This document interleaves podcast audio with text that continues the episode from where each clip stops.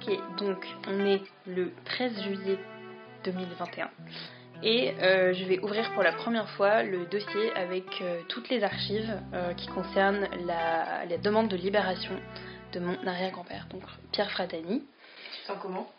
Un peu stressée, j'ai un peu les mains moites. Parce que j'ai ce dossier du coup en ma possession depuis février et je ne l'ai pas du tout ouvert parce que je sais que je vais être un peu émue de voir euh, les écritures manuscrites de mon arrière-grand-mère, de mon arrière-grand-tante. En tout cas, on m'a dit qu'il y avait des témoignages de personnes euh, qui ont été sauvées par mon arrière-grand-père. Euh, et je sais que globalement, il va y avoir toute une facette de lui et de sa vie, et même de. Enfin, c'est vraiment un gros dossier, quoi, avec des grosses archives, et c'est très très impressionnant. Voilà. Et. Et bah, on y va.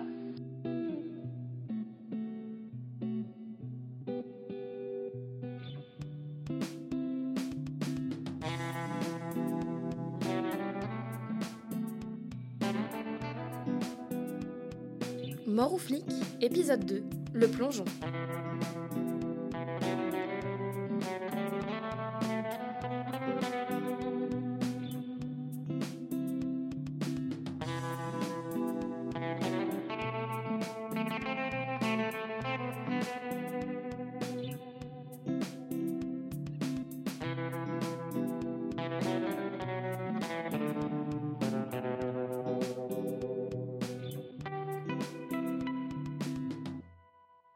Pierre Fratani, procès papa. Donc, assez bien rangé. On a deux grosses pochettes dans la pochette. On va tous les vieux papiers un peu jaunis. Ouais. Il y a écrit acte notarié. Il y a encore une pochette dans la pochette de la pochette. ok, rapport et PV. Oh waouh. Le papier est hyper fin. Je suis pas sûre d'avoir tout compris. Il n'est pas un de ces témoins qui, à l'entrée et à la sortie du cabinet du juge, et par deux fois, n'est tenu à me serrer la main et à m'exprimer toute leur reconnaissance. Quelques-uns manifestèrent aussi leur indignation à propos de la situation qui m'était faite. Alors oui, mais c'est-à-dire. Il y en a plein, plein, plein. Ah, écrit depuis la prison de Fresnes, en 46. Oh, oh, faut pas que je casse tout. Ensuite, annexe première, de la page 1 à la page 4, une liste de 16 témoignages. Annexe 2 comprenant des attestations de personnes sauvées et des pièces de résistance. Ah, bah là, au moins, c'est écrit à la machine à écrire, donc on comprend mieux. Mademoiselle Chambon, professeure au lycée Victor Duruy à Paris, qui déclare Durant l'occupation, j'ai été signalée, ainsi que ma sœur, comme me livrant à une violente campagne gaulliste. À ce sujet, je fis l'objet d'une enquête ordonnée par la milice. Monsieur Fratani, chargé de cette enquête, nous sauva en même temps que 500 résistants recherchés pour leur lutte contre l'hitlérisme. Il collaborait en tant que rédacteur, diffuseur et autres au journal clandestin Témoignages chrétiens. Le fonctionnaire chargé de cette enquête, Fratani, malgré les faits précis qui étaient reprochés à ma fille, ne l'a pas arrêté. Il s'agissait d'actes de résistance. Deux engins explosifs ont été trouvés dans ma cave par la concierge de l'immeuble où j'habitais à cette époque. Monsieur Fratani, non seulement ne m'a pas inquiété, mais a prié les colocataires de garder le silence au sujet de cette affaire. Monsieur Fratani, qui était en charge de l'enquête, ne m'inquiéta pas. Cependant, j'avais reconnu que ce que l'on me reprochait était exact. Aucune sanction ne fut prise contre nous. Monsieur Fratani n'ignorait cependant pas notre activité anti-allemande. Cet inspecteur constata que nous hébergions des Israélites, que nous détenions des tracts américains et même une arme. Je lui fis savoir que nous étions en contact avec des résistants de Limoges, nous ne fûmes jamais inquiétés. Pendant l'occupation, j'étais signalée comme communiste et juive étrangère. Grâce à l'attitude de M. Fratani, je ne fus pas inquiétée, alors même qu'à ce moment-là, j'hébergeais à mon domicile deux résistants. Putain, c'est ouf. J'ai été signalé à la milice ainsi que dix personnes qui travaillaient avec moi dans la clandestinité. On nous reprochait notamment de procéder à la distribution d'armes aux réfractaires. M. Fratani me prévint et me conseilla, bien entendu, de prendre toute précaution. Nous avons été, mes camarades et moi, dénoncés aux Allemands d'abord, puis à la milice, en raison de notre activité. M. Fratani nous a prévenus. Par la suite, chargé par ses chefs de procéder à une enquête, M. Fratani a conduit celle-ci de façon telle que nous n'avons pas été inquiétés. C'est avec un vif plaisir que je viens témoigner en sa faveur et lui exprimer notre reconnaissance, car il m'a sauvé la vie ainsi que celle de ma femme. Je pense que la détention de M. Fratani ne peut être que le résultat d'une erreur ou d'une injustice scandaleuse. À la Libération, je me suis fait un devoir de rendre compte à mes chefs du Parti communiste de l'attitude patriotique de cet inspecteur. Il serait souhaitable que beaucoup de fonctionnaires eussent agi de la sorte. Mais mon arrière-grand-père, il était résistant en fait. C'est bon, il était gentil, on remballe la boutique, histoire réglée, circulée, y a rien à voir.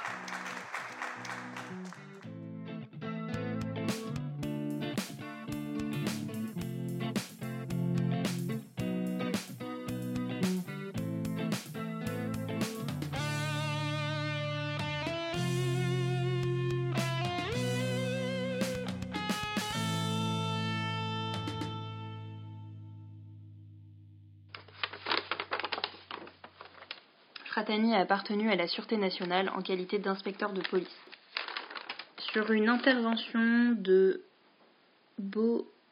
Bommelbourg, chef de la police allemande, qui le qualifiait d'excellent agent de recherche contre les communistes. Ah oui, bah c'est sûr que si un mec de la police allemande te qualifie d'excellent agent de recherche contre les communistes, t'es mal barré à la libération. Fratani fut nommé à la première brigade régionale de police de sûreté à Paris. On lui a reproché une lettre de félicitation du directeur général de la police de sûreté pour l'arrestation d'un dangereux terroriste à Garches. Ah ouais, nuance.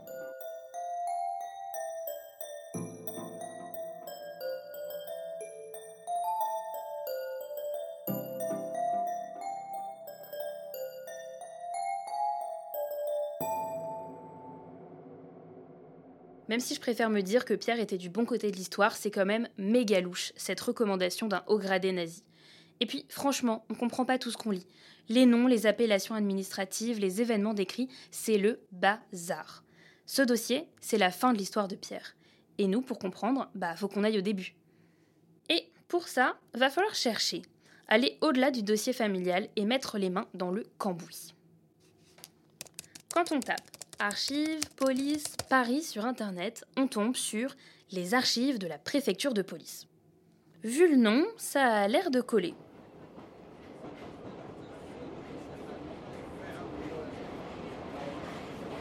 Une semaine plus tard, nous voilà, ma co-enquêtrice Gaëlle et moi, en route pour le Pré Saint-Gervais, à l'est de Paris.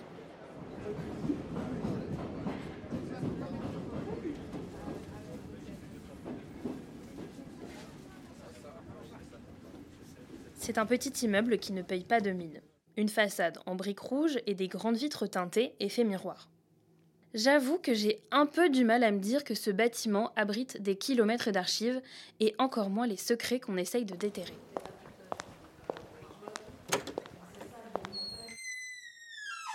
On entre, le guichet est tout de suite à gauche. Un jeune homme nous accueille et crée nos cartes de lectrice, comme à la bibliothèque. En salle de lecture, on ne peut avoir que du papier et un crayon. Il faut poser tout le reste de nos affaires dans un casier. On tape Fratani sur un vieil ordinateur qui nous sort deux références. On les commande, on se pose dans la salle, il n'y a plus qu'à attendre. On est seul, on est un peu tendu. Ça résonne.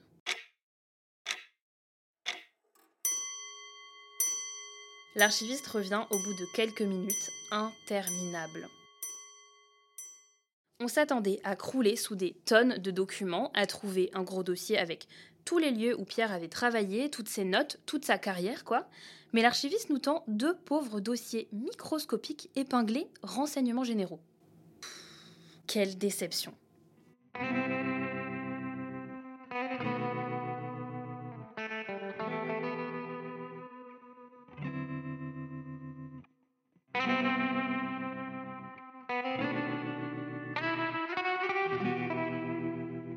On sort des archives, on rentre chez moi et on fait le point avec Gaëlle. Euh, du coup, là derrière, on entend probablement euh, les pâtes qui sont en train de bouillir. Mm. Il y était pendant combien de temps? Une heure et demie, deux heures? Euh, Deux heures, je crois. Deux heures, deux heures. Ouais. Mais euh, du coup, on est un peu. euh, Enfin, personnellement, je me sens un peu frustrée et vidée. du coup, on est fatigué, on a faim. Mais euh, c'est vrai que je comptais beaucoup, moi, sur ce dossier pour, euh, pour savoir dans quelle direction chercher. Très difficile de, de, de, de savoir la réalité de sa carrière quand on n'a pas son dossier carrière. Quoi. Donc, ça, c'est super relou. Et euh, voilà. Et je me sens un petit peu dépassée par ces absences de- d'informations. Non, mais on va trouver. Il y a, il y a forcément euh, trace quelque part. En fait, c'est logique qu'on n'ait pas trouvé le dossier de carrière de Pierre. L'explication, c'est Jean-Marc Berlière, historien spécialiste de la police au XXe siècle, qui nous la donne dans un café à Paris. Il semblerait qu'il a disparu ce dossier parce qu'il n'est pas aux archives de la préfecture de police. Ah non, c'est normal. Ah, Il est Ah bah à la. Sûreté nationale. ah, mais Il n'a rien à voir avec la préfecture de police. Ce sont deux ennemis de monde. Ils n'ont été réunis qu'en 1968, après la loi Frey de juillet Alors les 66. archives de la Sûreté nationale, c'est... Ben, il faut, euh, tout- ah, faut recommencer. Ok, on faisait fausse route avec la préfecture de police. Mais dans nos rikiki dossiers épinglés renseignements généraux, on a quand même trouvé deux éléments, deux noms. Forgue, un homme louche qui faisait son beurre au marché noir, que Pierre connaissait et avec qui il aurait été mis en cause au moment de la libération, et la Garrigue, un résistant que Pierre aurait arrêté à Garches, en région parisienne. Fratani a procédé, en 1942, à l'arrestation d'un résistant, M. Lagarrigue Louis, né le 16 août 1916 à Crozac, Aveyron, qui était signalé comme auteur de nombreux attentats et actes de sabotage. Ce patriote, qui a été déporté, serait actuellement de retour à son domicile. Fratani a été vu maintes fois en compagnie de Forgue, tant à Paris qu'à Samoa, où ce dernier a un pavillon. Dans son entourage et à la Sûreté nationale, d'où il a été révoqué par arrêté ministériel en date du 17 avril 1945, il est considéré comme très suspect au point de vue national. Ça vient quand même ternir l'image de résistant que j'avais commencé à fantasmer.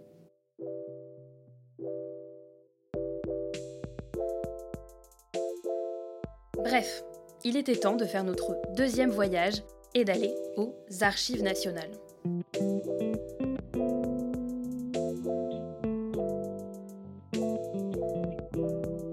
Mort ou flic est un podcast de Bénédicte Gilles et Gaël Chian.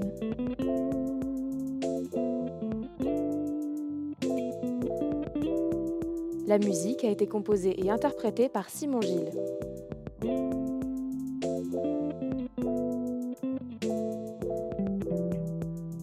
Doublages ont été incarnés par Maël, Capucine, Mathieu, Élise, Alexandre, Claire et Raphaël. Merci à Jean-Marc Berlière pour son expertise.